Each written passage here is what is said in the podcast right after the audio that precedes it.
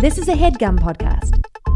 Hey, Craig, it's Andrew. Whoa, I'm locked in. Tell me more. Let me paint you a picture. Okay. I got my paintbrush, I got my easel, got my canvas.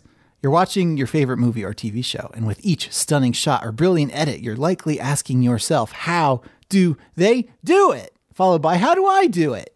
Which is why I love American Masters, Creative Spark, the award winning podcast from PBS that illuminates the creative journeys of icons across disciplines, from film to comedy to poetry to music. American Masters Creative Spark just kicked off a new season. Its next episode features Jason Kim, writer and producer of Barry and the author of the book for K pop, the first Broadway show with Korean creators and a Korean subject. So, whether you want to learn more about an old classic, discover a new favorite, or find inspiration for your own creative journey, this is the podcast for you. Follow American Masters Creative Spark on Apple Podcasts, Spotify, or wherever you get podcasts, and tell them we sent you.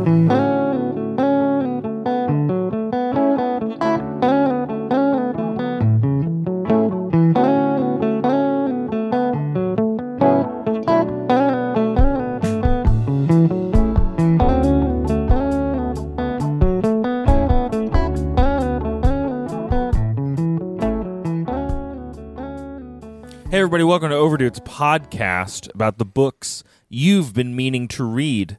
My name is Craig. Shh, my name's Andrew. Oh, it's a secret. It's a secret. this is just redoing, I think, our introduction to the episode about the secret. we did. yeah. Yeah.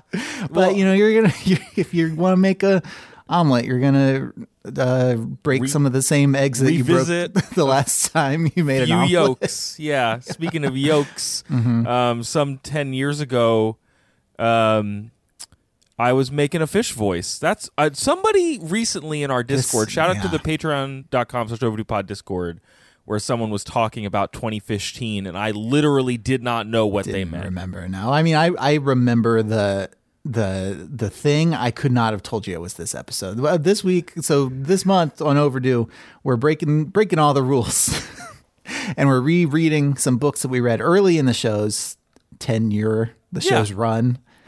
Uh, as a 10 year ce- cel- celebration of all of of all the great work that we've the great and not so great work that we've done over the years. We're taking some books that we've done episodes about before, we're doing them again just to kind of see if they're different this time. Yes, and so we are revisiting episode 94. Andrew, what book did you read this week? The Secret History by Donna Tartt. Great. And what was I going to say about that? Oh, I would like to apologize to us uh, eight years ago. This was from 2015. What do we do to Well, us? I did not finish Moby Dick. Oh no, you didn't. which is why you talked about this book two months after your honeymoon and you did not get you didn't have time to do your like second read before recording which, i think like, is what you've have- done now this yeah, time I finally have done it. I don't like. So I I do remember reading this book. I remember some of the things that happened, though. A lot of it was was new, as if it was new to me. um, I have no memory of like reading it though. I know cool. on my honeymoon I read *Handmaid's Tale*, and and and like one other thing, and then this. But I don't have any memory of like reading this on my honeymoon. okay And- all I remember is like I, I so when we did when I did Love in the Time of Cholera is because I basically wanted to issue a 60 minute long correction to our first Yeah. episode on Yeah. Love in the Time of Cholera. This one is just a book that for whatever reason I didn't like all that much, but a lot of people do seem to like it, and Yeah. I just wanted to try it again. uh, a little older, a little slower, a little wiser, sure a little closer to death, and just to see if I just to see if I like it better. can i tell you a secret Okay, sure. and i don't know why i did not disclose this to you eight years ago maybe i had No. maybe i had i have no idea Mm-hmm. i've read this book You read this book? You didn't even say it. Anything? like years before we did a podcast about it. I read it What did I you was think about it? I thought it was interesting. and I don't know why I kept that a secret. You just didn't. Well, so it was in the spirit of the of the podcast, which Yeah. was about secrets and histories. And that, so your secret history this whole time is that you read this book. and you could have been a counterweight to whatever it was that I said about I it, but you I- just chose not to be. I guess I had. I don't know why. I didn't tell wow. anyone. Wow. Okay. I was All right. re-listening to our episode, waiting for me to talk about it, and I just You never did. You never did, did you? I never knew. well, gee whiz. Oh man. So by episode 94, we had we had figured out mostly what the show was. And I don't, little I don't bit. think I don't think there's anything like super so I listened I didn't want to re-spoil myself on this book. So I listened Sure. to like the first 15 or 20 minutes yeah. of the old episode just to like get it to see what author stuff we talked about and then to get whatever my high level like curmudgeonly thing was that I Okay. was that I, that I was that I was doing. Um so I don't know that we necessarily need to do all of Donna Tartt's stuff again. I know that when we talked about her last time, uh, the Goldfinch had come out Yep. relatively recently. And I also know that she drops a novel about once per decade. So I feel like Yeah. we're about due for another one if we haven't gotten one Yes. recently. The Okay. thing I and listening back, I did not apparently do much research on her at all. So that's something that I can bring to the table this time. Um she had won the Pulitzer Prize for the Goldfinch, but yes, you're right, Andrew. We have not gotten a book from her since. The, she's you know she's working on one. well, she's probably been working on one the whole time. Goldfinch too. Um, well, Because she said the Goldfinch Finch took her like ten years, a decade to write. Yeah. Uh, the other thing though about the goldfinch and about this is that like there for decades people have been like, "Yo, when are we gonna get a secret history movie or a TV show? Because all this all the money's in TV now." and uh, there was a 2019 film version of the goldfinch that bombed. And Oh so no! Oh, the- so we're not going to get the secret never history getting TV the secret show. history probably. movie. Maybe we could get some webisodes, Maybe. or like a YouTube, A Quibi, like college hum- college humor. something f- awful. Yeah, they still do it. Dorkly, could they do a Um, uh, eBaum's World, a series. could the Homestar Runner guys do a secret history flash cartoon for E Bombs World? things that I didn't know uh, at the time, and I don't think we talked about on air. Um, so this was originally published in 1992. We talked about it being her first novel. I mm-hmm. didn't realize that. So she was studying at Bennington College. We talked a little bit about that. Her mm-hmm. classmate Bret Easton Ellis, the guy who wrote American Psycho, among other mm-hmm. things, was she had showed it to him while they were still in school, and then he became a big champion of the novel and we talked a little bit that there was like this big uh, bidding war for this debut novel. It was And it because like and it was really buzzed about and like Yep. sold really well. Yes. Like they, they had planned for it to sell really well. her uh, Bret Easton Ellis's agent Amanda Urban, aka Binky, I think is her nickname. Wow. okay. There's more than one interview where Donna Tartt calls her Binky. Um, uh, like basically drummed up this amazing press machine around this book. Um, And there were people competing for adaptation rights right away. Um, the UK distributor had to bid on it. Like people were ready to go uh, on this book. Um, there's there's this big, expansive 1992 Vanity Fair profile about her that gets it a little bit into when she was at Bennington. She also was in a small clique of literature students that clustered around a professor named Claude Fredericks, a brilliant but odd teacher who admitted few people to his classes. Brilliant but odd, huh? Uh-huh. That's a cool way to talk. Well, it, okay, I, yeah. The the guy, the analog in this book is kind of a manipulative dude who I who Yeah. I think is bad. But Yeah, I don't think you had a take on him as much last time. so no, and I, I, yeah, I think that the book wants me to maybe think he's a little bad yeah. Um, in the end. But go for it. she has just kind of cultivated this like because of the how buzzy the novel was she wasn't like outright hiding from interviews but all the interviews at the time and and even since they recognize that she is this kind of like I don't want to talk about me like she has this um she maintains an air of mystery about her she's never been on social media um so she has this kind of like what's really going on with her energy that I think has attracted a lot of people to her. I Um, think. I mean, in all honesty, I think she she did it right. the She, right did the right thing. And especially like, you know, you write what you know. Nobody knows anything about you. Then nobody's gonna know what you're writing about. Like everybody's Mm-hmm. gonna think you're a wonderful creative genius when you're just happen talking. You're just writing about something that happened to you at the store last Yep. week.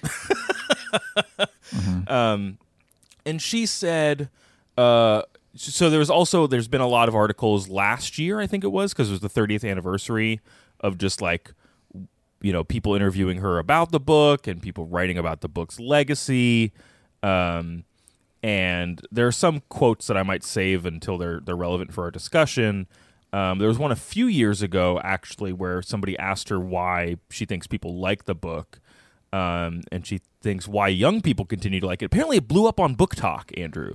Oh as- boy. Oh because no. of like gothic academia stuff, Mm. like blew up. I have no idea. I'm Um, just skeptical of BookTok because I don't. It's a, it's because I don't understand it. it- yeah, it's a big thing. Um, I think one of the reasons why people continue to like it, she said, why young people continue to like it, is because I was very young when I wrote it. I was 19 when I wrote it. There are great swaths that are exactly as I wrote them when I was 19. In a way, it's a bit of a time capsule. It was a way of me being back at school, a way of returning to a time I missed, and it was about longing and yearning.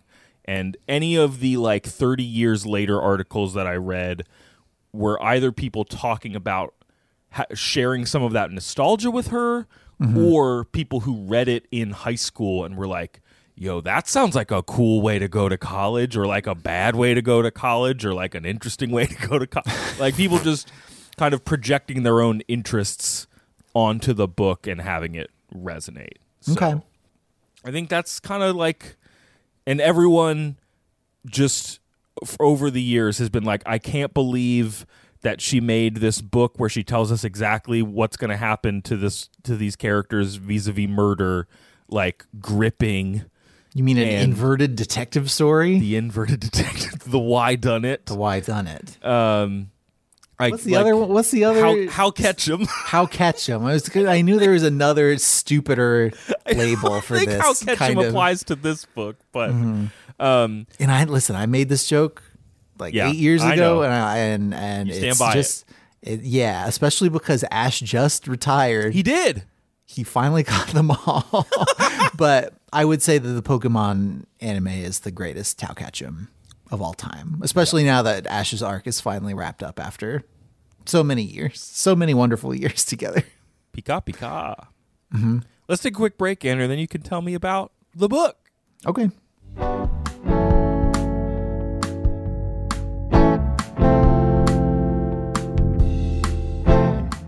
Andrew, this show is brought to you and our listeners by BetterHelp. When you feel your best, you can accomplish a lot. You know that? Yeah. When do you feel your best? Uh, usually after I've accomplished a lot, which is which is a com- which is a tough catch twenty two to be in, if I'm being honest. Yeah, I would agree with that. I I like to feel like I've done something, but often I have to do something first. Yes, right. That's the that's the rub. Mm-hmm. So how's how's BetterHelp going to help me with this? Well, working with a therapist can help you uh, get those things done. Um, get a picture of that best version of yourself and, and help you become that person more regularly. Uh, therapy is a great way to talk through the goals and challenges of your day to day lives. Um, thinking through your, you know, what you're trying to do, what you might be uh, doing instead, um, and maybe some some changes in behavior that can that can get you there. BetterHelp is a great option for therapy because it's convenient, flexible, affordable, and entirely online. They've got a little questionnaire that you can fill out to find a licensed therapist, and then if you don't like who they match you with or your situation changes, there's no charge for switching. Um, you can do that at any time. So, if you want to live a more empowered life, therapy can get you there. Visit betterhelp.com slash overdue today to get 10% off your first month. That's betterhelp, better H-E-L-P dot com slash overdue.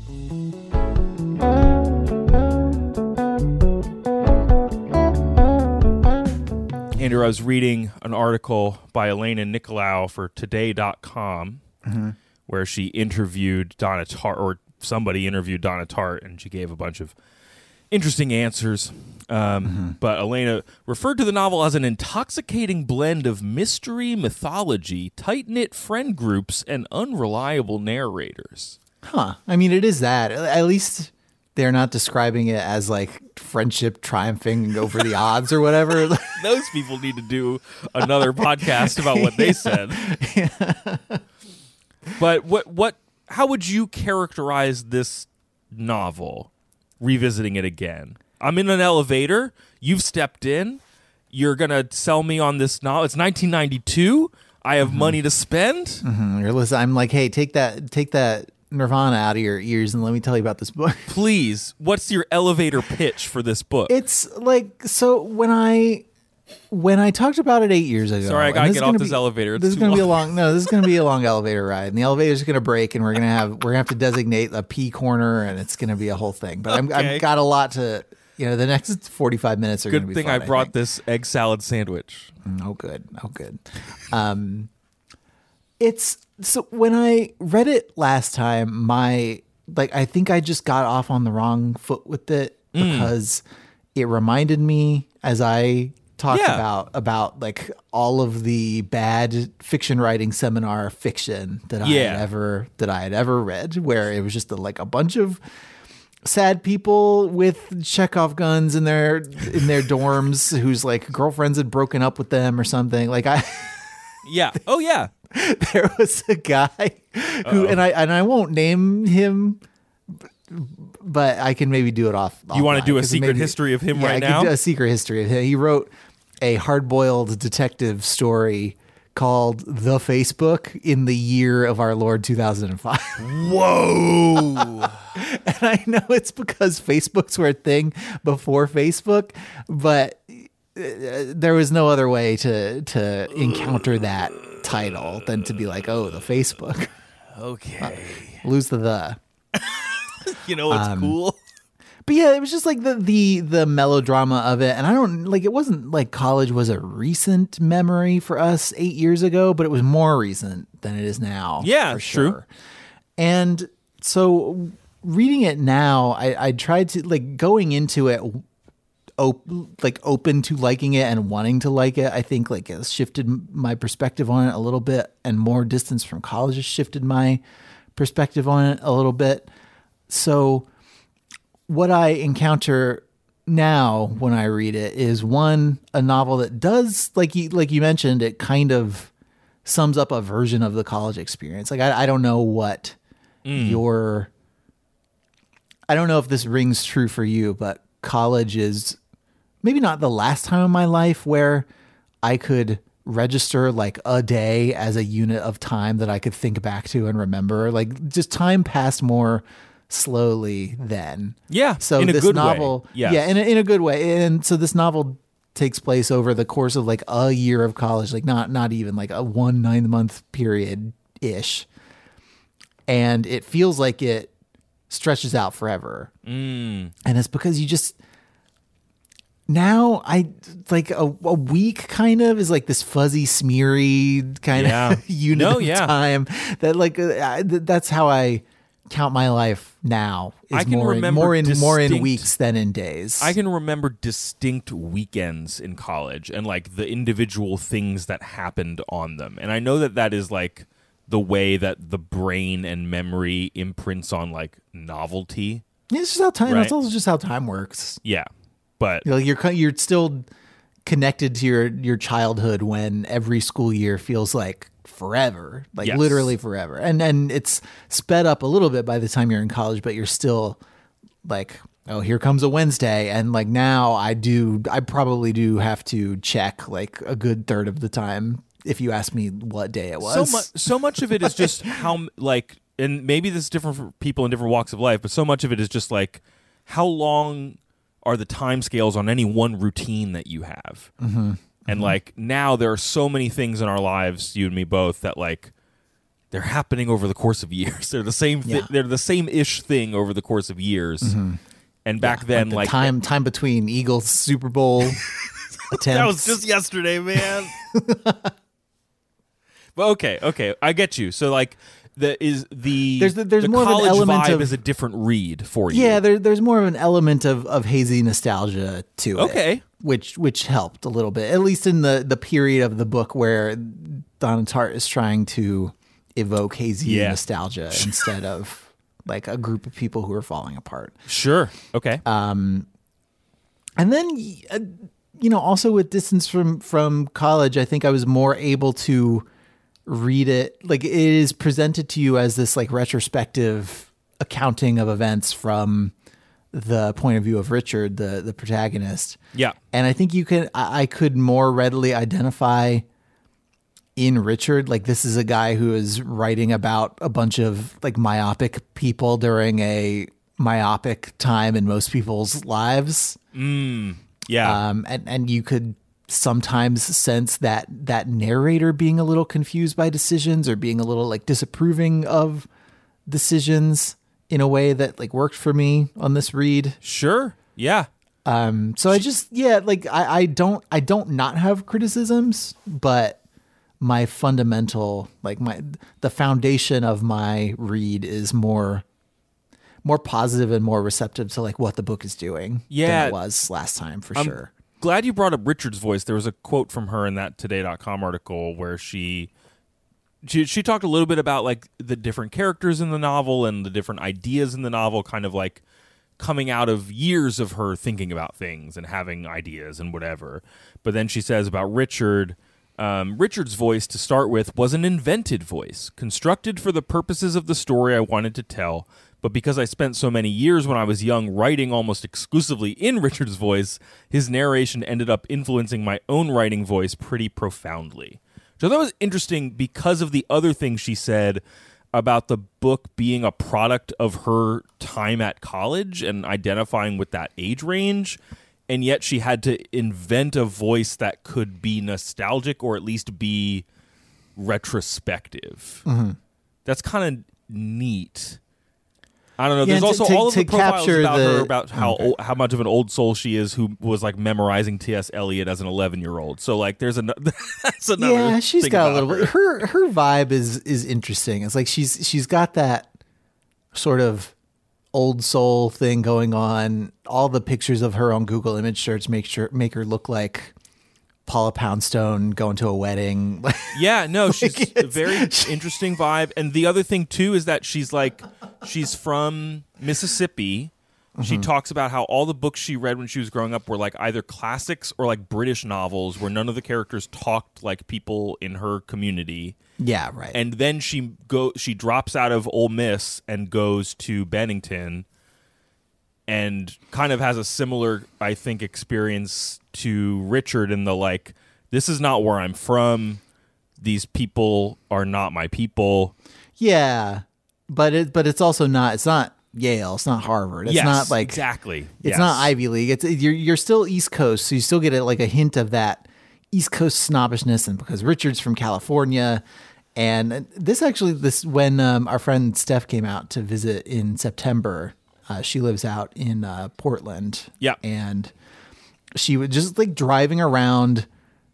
You know, sort of rundown Philly suburbia, which I don't think about even a little bit at all. Mm. She's just like, man, like the building that that bank is in is older than like literally anything out in in Portland. Like It's how we think about Europe. Yeah. yeah, yeah. It's just like, oh yeah, there's history out here, huh? like that that building has a name engraved in the stone that doesn't represent what what is in that building anymore. wow, what there's so much steeped in history out here. I've had people come to Philly for like work stuff from like Minnesota, and they're like, "Yo, why are all your streets so narrow? What were you Mm-hmm. doing here? Don't didn't you build this with cars in mind?" You're like, no. no. We got didn't. buggies, boy. We had horses and feet and stuff. maybe a penny farthing. Like, come on, Yeah, like nothing, nothing internally combusting on these streets, you know? man. I did see an old photo of a street I used to live on, and it didn't have any cars on it, Uh-huh. and it was it was that narrow street I used to live on. Oh yeah, yeah. yeah. Well, I mean, you, I, it could be one of several streets that you're talking about, but I know the kind of street that you mean. And man, it looked so wide; it had no cars. I know, no so cars, good. no, yeah, no like SUVs with their half their tires propped up on the Yeah. curb to. Oh God, it looked so good. Okay. Yeah, yeah. It's like those old you'd see old like footage or pictures of New York like in the 40s or something. It's like where is everybody? This looks like Cleveland. Why are the streets so empty? It's either New York in 1940 or Cleveland today. They're all trolley dodging. You can't see them out of, in the photo. Um, okay, so let's talk about the book. Give me an accounting of the book. Sure. I'm I'm interested to know in like at a top level, I'm just interested in like what stood out to you in this read considering that our last time with this book you are coming in with a little f- more fuzzy of a recollection of it. So, So the book opens like the first thing that happens, the thing that makes it an inverted detective story slash why done it slash or a catch 'em. Greek tragedy or something. or a. Greek tragedy is that the like the first sentence in the first paragraph of the book is like, "Hey, this guy Bunny died and we killed him." Yeah. That's not the, that's not a direct quote, but it's it's the first thing that happens. And so you know from the outset this this this person who these other people were friends with is dead and he's been murdered and then you flash back to you know to to some months before that happens to Richard out in in Plano, California Yep. living his his flat Plano life. suburban plain old Plano life. and it's that is kind of how the whole book is and and that's I, I don't even know if I would call this a criticism but it's a thing that I developed a little bit of impatience with is like the the book is split into a couple of phases. Like the the first half of it is okay, I know that the character Bunny, which is a sh- short somehow for Edmund, I think. Yep. The character Bunny has died. He's been murdered by these people who are supposed to be his friends. Sure. Why why did that happen? Don't know.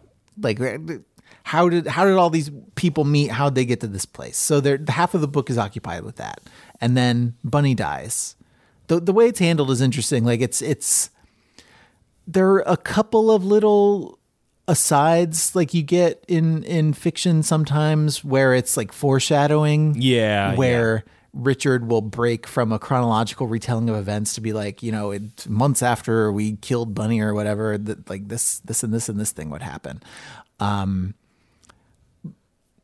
but uh, mo- mostly it's it's just like an in, in order version of things, and then you get to the event, and then you don't see the event again like you might in a like a movie or TV show that has a little cold open and then goes back to four months later, and then I Bet you're makes you wondering how I got here. yeah, yeah, yeah. It's you know you get right up to where the book begins, and then suddenly you are after the it. uh, event has happened, like to, to the point where to the point where you flash back to it later to get more details from that scene where things happened. It's like you you never at any point encounter a full in order telling of the actual event that the book like hinges on. I love it, actually. I think that's so cool.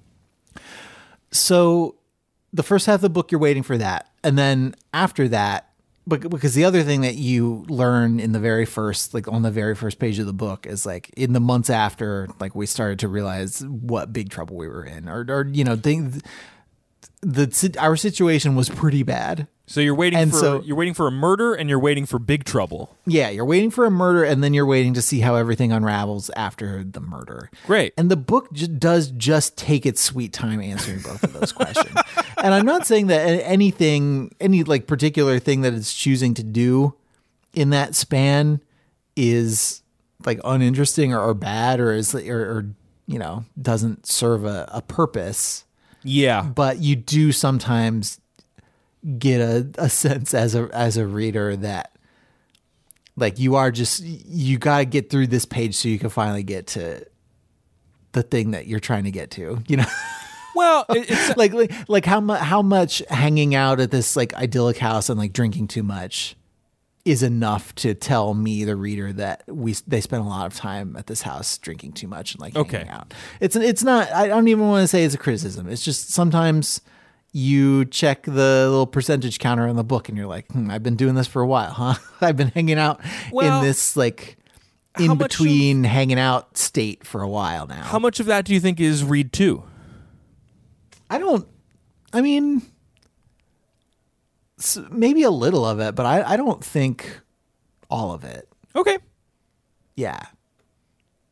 I don't know. Maybe I, I was just impatient to get to the thing, and yeah, maybe part of it, the the part of it that was read too was I am I read this book and I'm so frustrated that I don't just remember everything that happened. Oh, so by, by the time that I. Yes. by the time that I got to the scenes, I was like, oh yeah, I have a distinct memory of like them in this hotel room, like fighting over a gun I re- together or whatever. Like I, I do, I did remember stuff once I got into it, or like. I was starting to form like a foggy impression in my head of, of how the character relationships like went south as as I approached the the moments where they went south. Yeah, that that that to me feels like me watching a movie I I watched in high school and being Yeah. like, "Wait, I know something's going to happen." Yeah, and it's distinct from that feeling that you get when you're re-watching or rereading something where you remember everything about what happens and you're like maybe it'll go different. maybe it'll go different this time. No, cuz you're you're like reading Maybe they'll make sounds- different choices this time. It sounds like what your experience was was like you're reading these scenes and like you're waiting for the scenes that feel like they're building to something. Mm-hmm. And if they don't feel like that, you're like, well, why? Yeah, but at the same time, like some of the some of the scenes where they're just hanging around, being college students, like getting too drunk and making bad choices, were the ones that hit better for me this time. Yeah. So like it's it's it's just a it's just, it's just a reaction I had to the read. In case So anyone the- has made it this okay. far into the episode uh, without going back to listen to the other, can you just remind us of the characters and the setup of? Yeah, the, no, of I'm, I'm gonna do it. I'm gonna do it. I'm okay. do it. All right. So uh, we we start. This guy Bunny, he's dead. We Oh, no. already know our narrator Richard, who has come from Californian suburbia to, let's be honest, like mediocre East Coast liberal arts, but because he is from California, where things seem to him to be bland and and unremarkable, he has a bad relationship with his parents. His dad legit seems like a knob. Like he's just he he has a non-existent relationship with his Sure. parents. So he's he's come out to the East Coast. Everything is exotic to him, even though I think Maybe it doesn't deserve to be. Yeah, yeah, maybe it doesn't deserve to be. So he's he's come out to do his his undergrad stuff. He's he's done a he did a couple of years in in California and now he's come out here. So he knows a couple of he's done like Greek for a couple of years Okay. just by default. Richard drifts a little bit. Richard kind of is a he responds to events rather than driving events, and he he admits this toward the end of the book as he has a tendency toward like moving with a pack Yeah. That other characters in the mood. book like notice and exploit in him. yeah. Um so he is he has come out and he's kind of like drifting through college like some people do. And I was I was a college drifter througher for at least a couple of years in there. Um, where you just like don't really know what you want to do and you're just kind of there going through the motions of it to go through the motions of it. And that's I guess part of the point of that kind of college experience a little bit is to like give you the space to figure it out. It's That's it's true. much different from a school where you've gone to get a specific major to like do a specific job. I and I think there were also people in our college experience who were like, "I'm here to do this so that I can go do that." Yeah, like sometimes people got to figure it out, and sometimes people are just there to ease themselves into a sort of proto adulthood. Yeah, where, for sure. Where you have the independence, but you don't yet have all the responsibilities. Correct. Yeah. People want papers from you, not mortgages. Yeah, You know? people want papers from you, not like paper. You know what Yeah. I mean? yes. You Well, know they also mean? want paper that you will pay them in 20 years. Well, I mean, not even in 20 years, but like continuously over a period of 20 years that Yeah. makes the stack of paper actually much bigger than you thought it was going to be Sure. in the first place. So so Richard's at college. Richard's at college, and he's he's he's having a little. He's got a little bit of an aimless path going on, but he notices these eccentric classics weirdos who are always in a group and they dress a little strangely and they are just they they are seem very insular and he is fascinated by them because they are so different not only from what he's used to in California but from everybody else at this So when you read it this time, did you think that they were like the Cullens? no I don't think so Okay. was that a thing I said last time No, I just thought about it.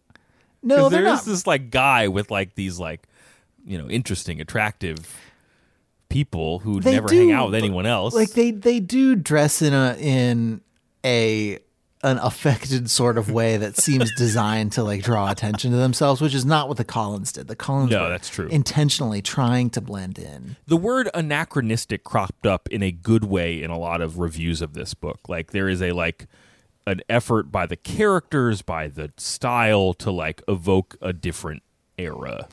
Yeah, yeah, there, there's a little bit of that, and there's also a little bit of like, I'm gonna wear a coat from a hundred years ago, and that's gonna be a substitute for having a personality. Yeah. like I'm gonna College! wear, I'm gonna wear like a monocle around all the time because I want everybody to to to know I'm the monocle guy. I eat two hot dogs every day at 11:30 before a cappella practice. That's my thing. oh look, there goes shorts in February guy. Yep.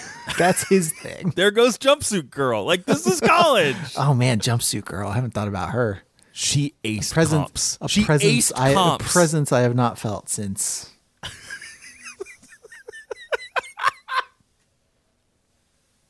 we were friend. We were friends with a with a shorts in February guy. Wears We pants all the time now.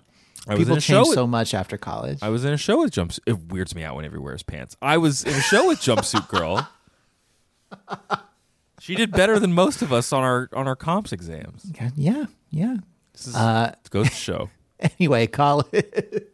what were we talking about? Um, Oh, yeah, just as- okay, so there's by this- these Cullens. yes, this en- enigmatic but somehow still charismatic group of classics majors. And he wants to be in the classics program, but he goes to the teacher whose name is Julian. And Julian's also a stone cold weirdo. And he's like, well, one, I don't let most people, I, I am the classics department. I don't let a lot of people into my department, and you can't be in. Good day, uh, good day, sir. I oh, said no. good day and so Richard is is dismissed, but then he he hears these people in the library like declining verbs in Greek, and he So fun. He jumps in, and anybody who has taken any language course knows the value battle. of being able to jump in with the like one thing that you know in the sea of stuff that you don't know Mm. because it because you know what's gonna make you seem the smartest. Yeah, true. And so Richard is creeping in the stacks, listening to them have this conversation about what the right like verb declension is or whatever. and he jump he jumps right out and he's like, "Uh, excuse me, maybe it's this." And everybody in the group is like, "Okay, a little unorthodox, but I like the way I like the cut of your jib." He like instantly wins over like three quarters of them just by seeming smart. And so he he sort of wheedles his way into this friend group and into this classics program. Lots of red flags with Julian in this because Oh, he does say you have to drop all the rest of your classes and I am your advisor and I teach everything that you do except for like your French class. Do we think that Julian has like dirt on the provost? Like, why is he allowed to do this? I don't think he has dirt on the provost. I think he has tenure, my dude. Oh, You know, you get it, Okay. and then you just do, do whatever, unless you're in Florida now, I guess. can you walk Um, me through the group? All right, so here's a, here's our dramatis personae. We got we got Julian, who is his he he does not show up in the in the book a lot, but he has, especially on Richard, kind of an outsized influence just by being this this you know he he seems he just seems so wise and so and so great. And you just as as his student you just want him to like and approve of you so much. And he makes you feel approved of and liked but when you think back on it with the benefit of hindsight you're like maybe he was just kind of telling me what he may, maybe he was kind of using me a little bit to like make himself feel like a big man also uh, so he is he's probably the minorist of the of the of the group he's not involved in the murder at all he he is kind of a I don't want to say scumbag, but he's kind of a jerk. Okay. You know, you know how the hierarchy goes. This is, you go like scumbag and then jerk and then Dirtbag. dirtbag above jerk. Jag Um, off. You know. Uh, the ringleader of the group is Henry, Oh. who's got the same name as my son. Yeah, how was that for you? It's fine. It was fine. Okay. And he he- is he is also sort of a, aloof, but he seems he's also a guy that you really want to approve of you. Then you've got Bunny, who is this big like he this he is a big burly boy who's got a lot of flaws, but also he's just so charismatic and so amiable that it's easy to have a rapport with him. Oh God, Um, my favorite type of person. You've got the twins, Charles and Camilla, which this coming out in the early 90s like it did. I don't know if naming them after Well- Charles and Camilla was on purpose, but I did clock that this read in a way that I didn't she last claimed, time. I think, that Camilla got her name from like the Aeneid or something. Oh, which, oh, sure she did. good luck, Donna. I if listen, if anybody could sell that, if anybody could say I was so unaware of contemporary world events at the time that I named these characters Charles and Camilla without thinking about it by accident, if anybody could plausibly argue that, it's Donna Tartt, I think, and I do believe her because she makes a point of saying that all like all of these characters have very little interest in like politics or world events. You don't even know. I don't even know exactly what year it is. I think it's the 80s It's the late '80s, yeah. but Yeah. the like the the last president who anybody hears about is Jimmy Carter. Oh wow. Um, th- there is a sequence where Richard just like casually mentions that people walked on the moon, and everybody's like, "Wait, when did that happen? You tell me more about this. I never heard about this. When did people walk on the moon?" well, because they're so concerned with verb declension. Yeah, I mean exactly.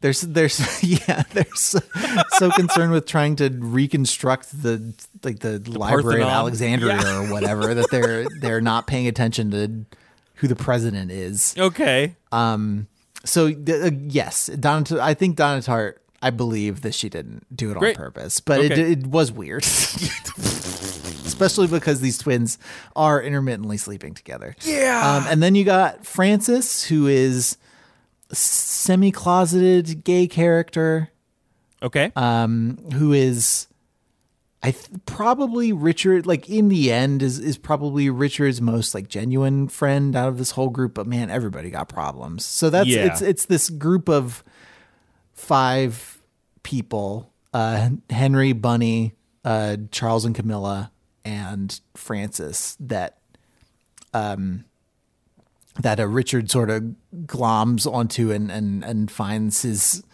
finds his way into. It, it's it's interesting. Richard does not think of himself as being particularly interesting, and in this book, he doesn't come off as particularly interesting. But he does mention, I mean, like not particularly interesting in the way that I think a lot of like twenty year olds are not super interesting. Just like Well- not a lot has happened to him. Well, like not. There's also a narrative function to your narrator not being interesting if they think that all of the other characters are super interesting. Well, and and if the the narrator's role is not to be a driver of events, Yep. but mostly an observer Yep. of them, then then yes, that's that's where you like Richard. Richard is this way on on purpose, but but he does mention that his very like taciturnness intrigues and confounds the rest of the group in, in the same way that many of them intrigue and confound him. Okay. sure. Uh, so they are in this classics program, and they are Richard's kind of becoming one of the one of the gang. The like the hazy college remembrance part of this is is happening in this this first half of the book where they are just kind of hanging out all the time and just like things happen they're just like walking around and someone cuts their foot and that becomes like a big a big memory Yep. they're just they're just things that he still thinks about all the time small things that that wouldn't not only do would they not like register to me as much now probably as as memories but i just like don't have time for that kind of idle stuff to form an impression on me anymore Yeah. You yeah. know? Well, and and I think it's probably the the the thing in this book too is that like it's noteworthy to him because it's random things that are happening with these people who wind up becoming you know the defining people of his life. yes yeah yeah yeah in the same in in a much less loaded way that you and I might reminisce about like a random evening in college because it's with the people that we are still friends with and Yeah. yada yada yada. Yeah. But yeah, like I, Just like, why do I specifically think about that time you slipped down the, or I slipped down the hill? One of us Which slipped down one a of hill, and us? a bunch of, and a bunch of chair, but a bunch of chairs fell on us because we had been to take chairs from matriculation. the yeah matriculation ceremony so that we could have folding chairs in our apartment. Why am I for the thinking year. about the time that I stayed up late not writing a paper and went with y'all to a diner Mm-hmm. and then saw a deer outside in the snow? Like that's I don't know. I It's didn't just- get a good grade on that paper. It was bad paper. Yeah, but listen, you passed, didn't you? Because C's earned degrees, Yep. baby. I ate some pie, saw a deer, and got a C. Like here we are now. College is not that hard, everybody. Are there other characters that crop up that I there, don't there are lots of other characters that crop up. There's like Judy Poovey, who is a like a cokehead who lives oh, next door to Richard.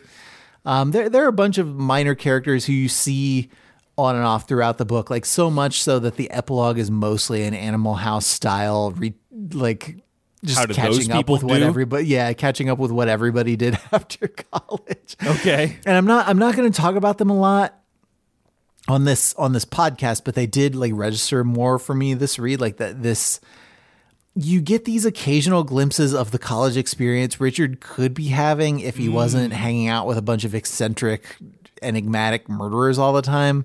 Yeah. It's like Richard, why aren't you just why can't you quote lower yourself to just have like a normal time with these people? Because that's the thing is like they're like he obsessed. just, he's he seems to see himself as superior or Mm. yeah superior to them in some way even though he's like i don't think any of them murdered anybody you know because like the core group has this like all-encompassing interest in the classics and like art or something right? That like Yeah, want- they yeah, want to like a- be elevated driving- or something? Yeah it's a driving event. Like that so the the precursor to bunny getting murdered is henry and the rest of them.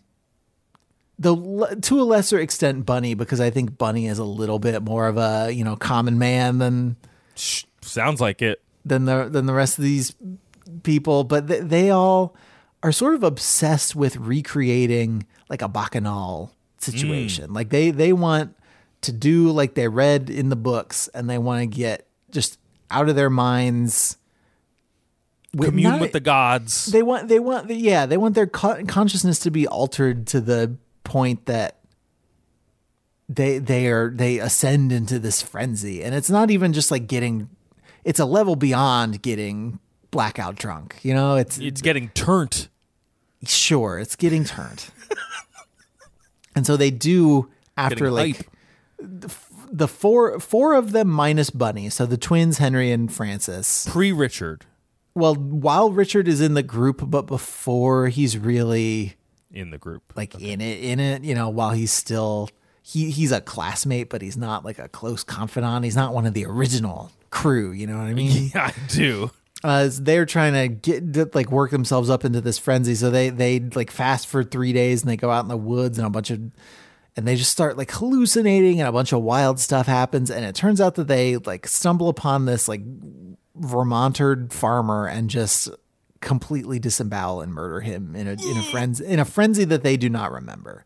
Oh and it ends up in the paper and eventually bunny puts two and two together. Like i know the night that you all went out and like quote killed a deer and oh, achieved achieved this this like heightened state of consciousness that we were all trying to achieve for a while. And oh it just happens to coincide with the night this guy was murdered and oh wait you guys did it. Mm. And so Bunny know it knows that his friends killed a killed a man and it is eating him up.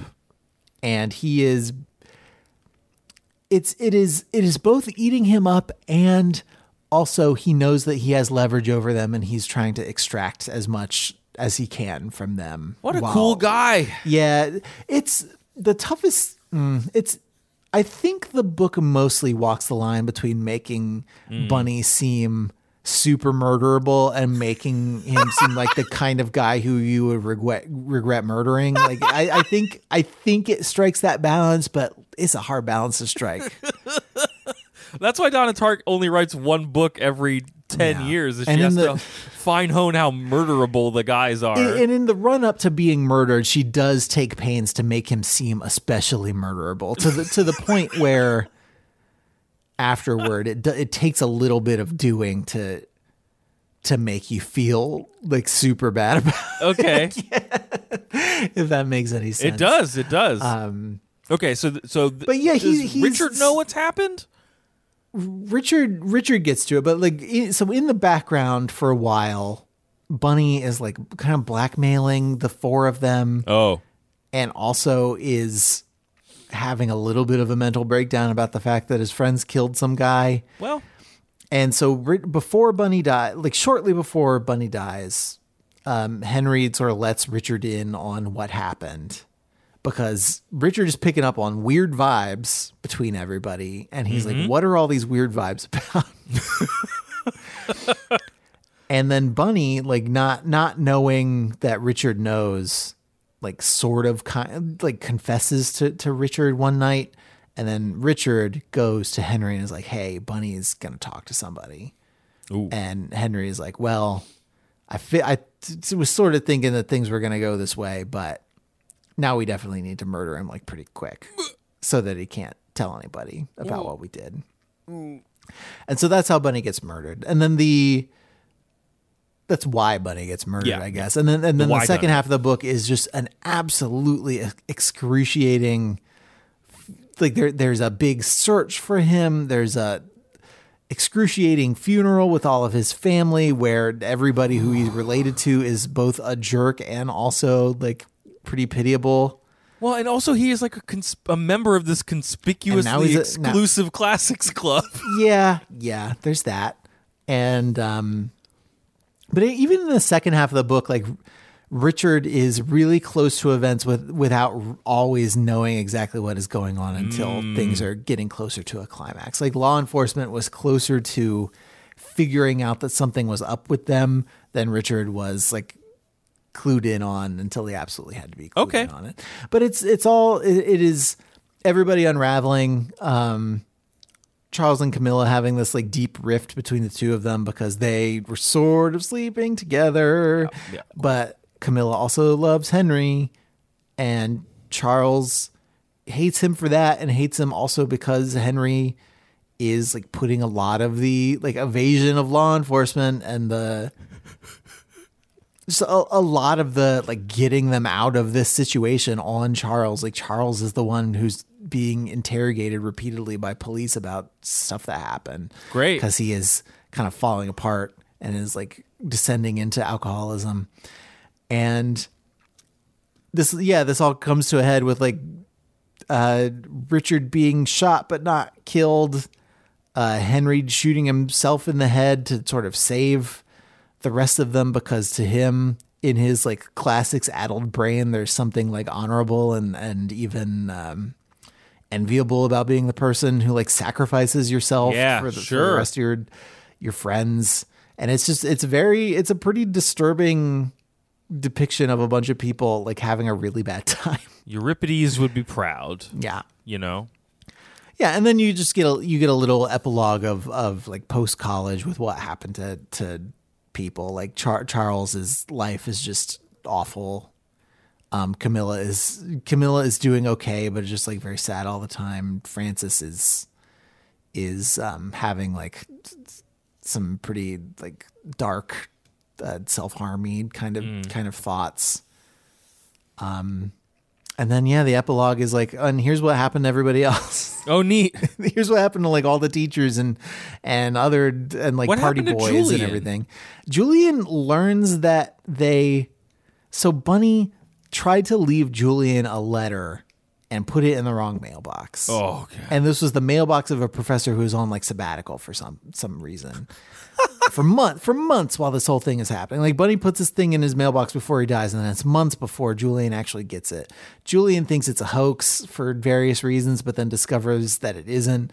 He does not tell anybody that his students murdered anybody, but he does just up and leave town, never to be seen again. Oh. anybody. Yeah. Good for him. No, not good for him. he sucks. Julian, I really don't like Julian at all. Okay. Um, but yeah, I mean it's it is a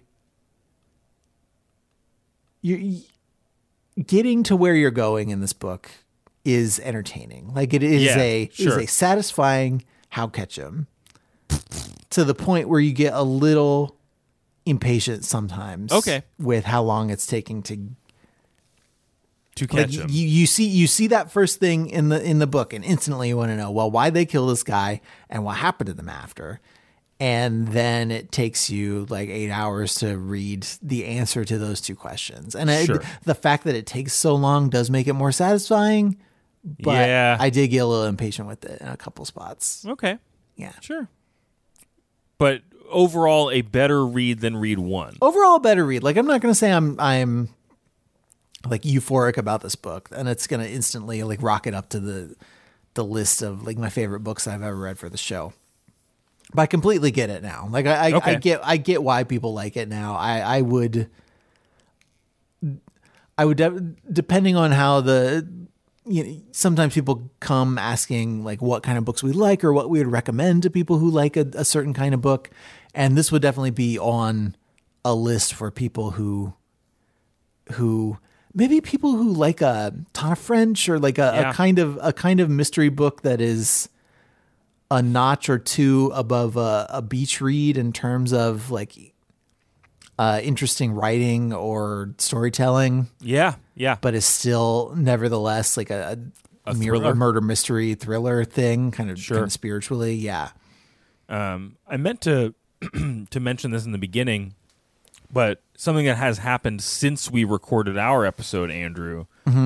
In 20, You gonna tell me you murdered somebody? Because you didn't tell me you read this book already, so now I don't know what you're hiding. Sorry, in 2019, uh, Lili Anolik for the for Esquire published a big article called "The Secret Oral History of Bennington: The 1980s Most Decadent College," and did a, a deep dive on all of the like Gen X writers that were Yeah. that were there and you know all of the scandal and myth and things that fed into Donna Tartt and Bret Easton Ellis and then that I think was like a catalyst for someone to launch a podcast called Once Upon a Time at Bennington College Oh boy. that was like trying to do a lot of like hey let's connect the dots between some stuff that went down in the secret history and bennington college in the 80s Mm-hmm. and Don Tartt filed legal complaints against it Well, why? just- I, I don't know she didn't want people to, to be digging into her life i guess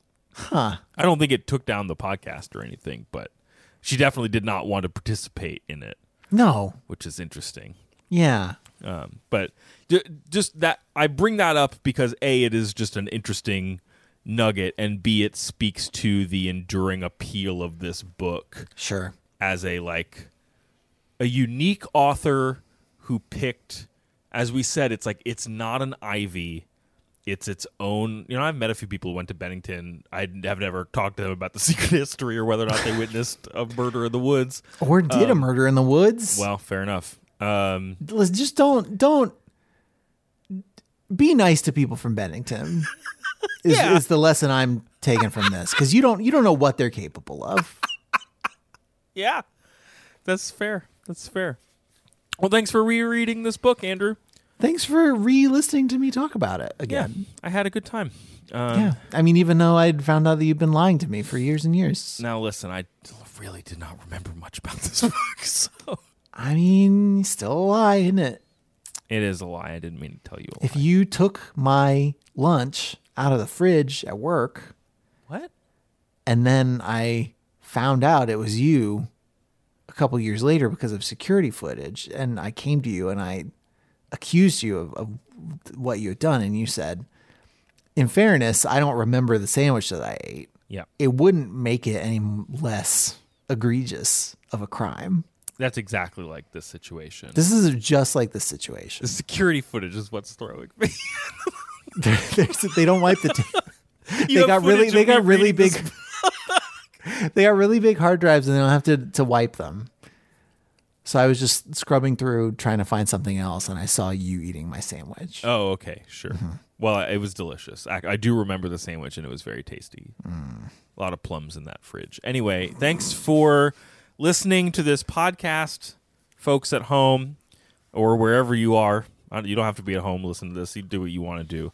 Um, you can tell us about whether or not you've read The Secret History and whether or not it's a secret. Send us an email at overduepod at gmail.com. Hit us up on social media at Overdue Pod. Thanks to Amber, Juliana, Amy, Eris, Joyce, Rebecca, Rita, Tyler, and many more for reaching out in the past week. Thanks to Nick Lerangis, who composed our theme song. Andrew, if folks want to know more about the show, where do they go? OverduePodcast.com is our internet website. Up there, we have links to the books that we have read and the ones we are going to read. We also have a link to our Patreon page, patreon.com slash overduepod.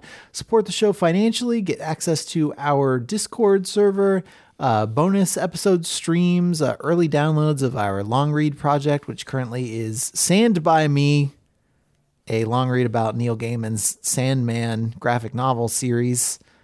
Uh, Craig, what do you persuade me to listen to? Say I'm a listener, Yeah. right? And I listen to this episode and I'm like, eh, I'm kind of on the fence. Can you persuade me to come back next week? Yeah. By telling me what you're going to read. I'm reading Jane Austen again because the first time I read it, I don't think I knew what I was doing. And everyone loves Jane did. Mm-hmm. Austen. And I am eager to attempt to even remotely get it right this time. Okay. Cool. So, Persuasion you know- by Jane Austen. Persuasion by Jane Austen. Cool. Sounds Yeah. like a perfume. I think a guy is in the Navy in that book. Well, we're off to a great start.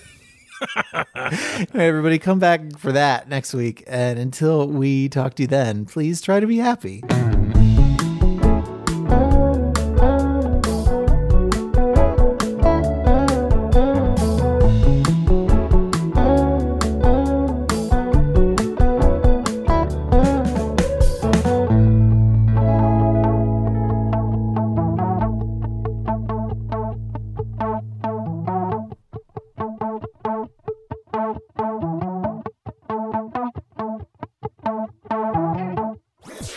Was a headgum podcast.